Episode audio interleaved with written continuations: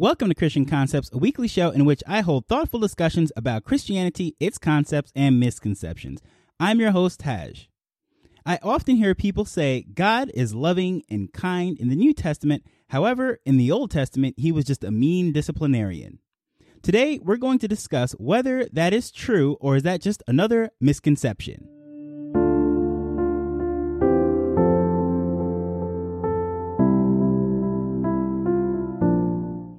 So when I hear this argument, I think of my friends and I. We grew up with some pretty strict parents, and we perceive them as being sort of like the tyrant kings and queens. And anyone who grew up with some very strict parents who had order uh, in in their family uh, can relate to that. However, when m- now that most of these parents are grandparents, uh, we realize that they are jolly old souls, right? So they have uh, pockets full of candy, they have Snickers and what have you in their purses, and they're just freely distributing money and allowances. And we're looking at this like, who are these people? They're just giving out hugs and kisses like they're going out of style. This can't be the same folks from our childhood, is it? So here's the thing uh, negative things tend to stick out a lot more in our memory than the positive things. You know, if we look at God, although, you know, in the Old Testament and the New Testament, he does have the same character, but we will definitely look at the fact that the negative things of the Old Testament tend to stand out more. You know, w- when we read the passages, we tend to focus on the fact that they were kicked out of Eden, and we don't really perceive the fact or look on the fact that uh, we received paradise. We only focus on the negative aspect of it after the fall, that there was a curse and we were kicked out of Eden, right? Um, when it comes to the flood, we think of all the death and the destruction and all the punishment and all of that uh, that happened on the face of the earth, rather than looking on the fact that salvation was offered to all that went aboard on the ark, right?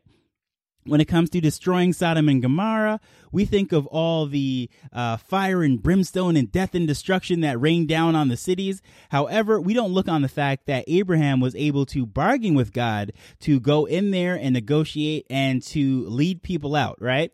We look on the fact that so many people died in the midst of it. We totally ignore the fact that there was even the option for people to leave we tend to focus on the fact that the, you know the the children of Israel wandered in the desert 40 years in the wilderness you know eating the same old. And even them you know they're complaining about what they had to eat in Egypt and all these different things versus what they have out in the wilderness. However we don't look on the fact that they were saved out of slavery right? Having to eat the same boring meal over and over is a minor detail compared to the fact that you were rescued from slavery then, of course, with the conquest of Joshua, we look at the fact that the seven nations that were wiped out that were in, inhabiting the land of Canaan before the Israelites came in, that was just a horrible thing. God exacted judgment and he was so angry and mean to those seven nations.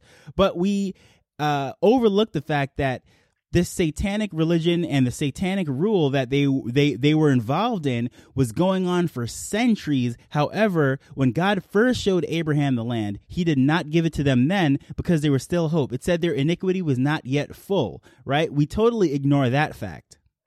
And one of my favorite is that the Old Testament ends with the word curse. There was a lot of curse, a lot of bad things that are happening because of man's sin, and that is the last word in the Old Testament. So we focus on the negative consequence. However, we overlook the pro- the fact that the promise of Jesus was made as early as Genesis, right?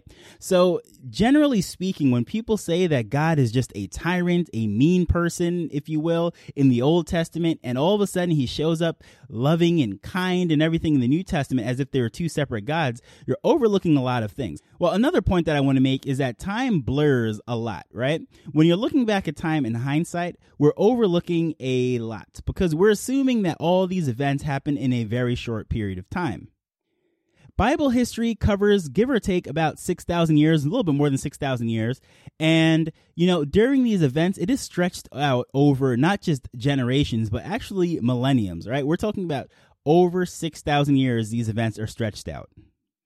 And I know this could be another topic in itself as to, well, what is the timeline of the Bible and all these different things, but just using the timeline that that is there without diving into all the debates of all the issues and everything. We know from creation to Seth's birth it was 130 years. So we have no idea exactly how long paradise lasted. However, it's somewhere between 0 and 130 years, right? Could it have been right away? Maybe, but there could have been a nice period of time. Now, the flood of Noah, that happens in Genesis 7. And when you're reading through, you know, Genesis 1, 2, 3, 4, 5, 6, 7, by the time you get to 7, it seems like that is a close event. But when you actually add up all the, the, the ages of the people, you find out that the flood of Noah actually happened 1,656 years after creation. So, although when you're reading through, you can actually get from uh, Genesis 1 to Genesis 7 in one sitting, that was a very long period of time. So being kicked out of the garden and the the death of uh, or the the rivalry between Cain and Abel, and then the flood of Noah and all those different things, that was over a very long period of time. Then, of course, by Genesis 14, you have Sodom and Gomorrah being destroyed, which is another four to 500 years after the flood. And by the time Moses comes onto the scene to actually write the first few books of the Bible, that was another 400 years even after that. Believe it or not, Genesis alone covers over 2,000 years. Then the rest of the Old Testament covers another 2,000 plus years. And there is a 400 year gap between the Old Testament and the New Testament. And then the New Testament was all within about a 100 year period, believe it or not. So we have the benefit of seeing everything into perspective. We have a much fuller picture than any of the people that were living in Jesus' day and uh, beyond or before that because we have a lot of scripture. We have a lot written down. We have the benefit of uh, a, a full book of Bible history. And although the New Testament is a third of the Bible, it covers a very, very small period of time. So imagine looking at a world history book that covers 6,000 plus years of history. However, one third of it was just spent from our great grandparents' day. Now, I like to think of uh, my great grandmother, who was born in 1911 and she lived until 2014. She had a very long life. All right. So she lived over 100 years. And to many people, wow, that is crazy. Yes, that is true. So we're talking about one person living that long. That could have been, you know, on average, let's say two generations, right? Maybe even three generations. And that's really about the span of the New Testament. It actually is much less than that. In contrast, the entire Old Testament was 42 generations according to Matthew 1 verse 17, right? So we're talking about a whole lot more time and a lot of events condensed into two thirds of the Bible compared to a very small amount of time, which is the one third which makes up the New Testament. So it may seem like God was always judging people in the Old Testament and there was always fire and brimstone and judgment and floods and all these different things.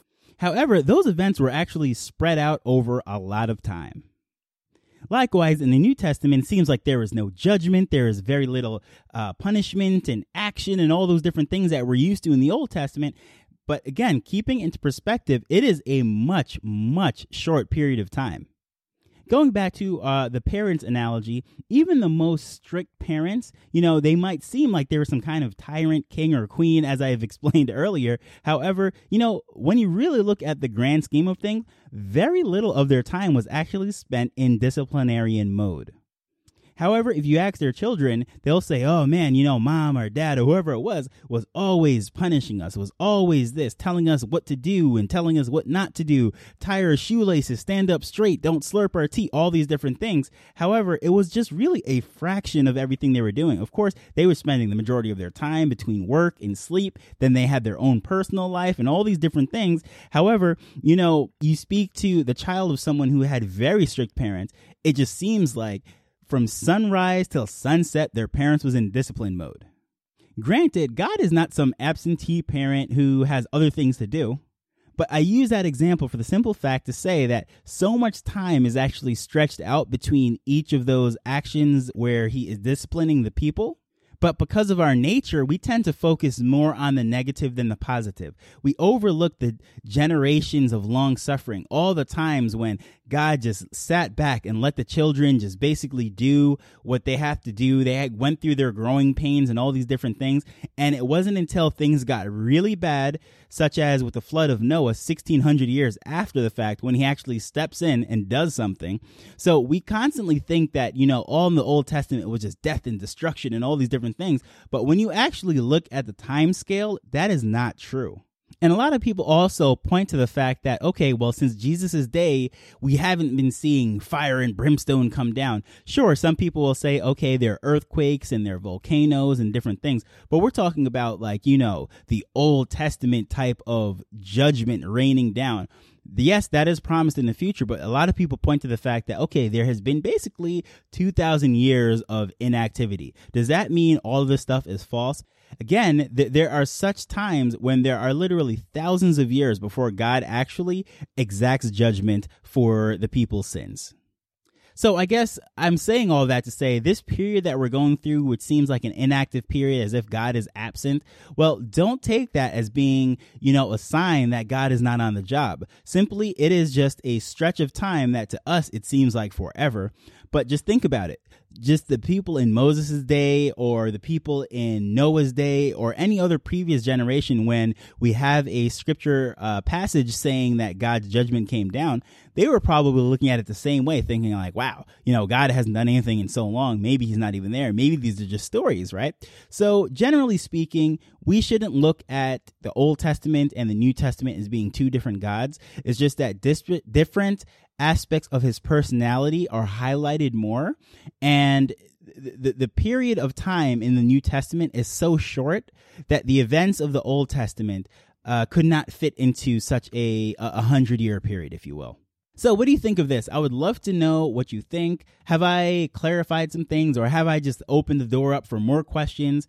Uh, please reach out to me, you know, Bubblegum Media on social networks. If you look in the show notes, there you can contact me there and I look forward to hearing from you. And as usual, I look forward to seeing you in the next one. So, later.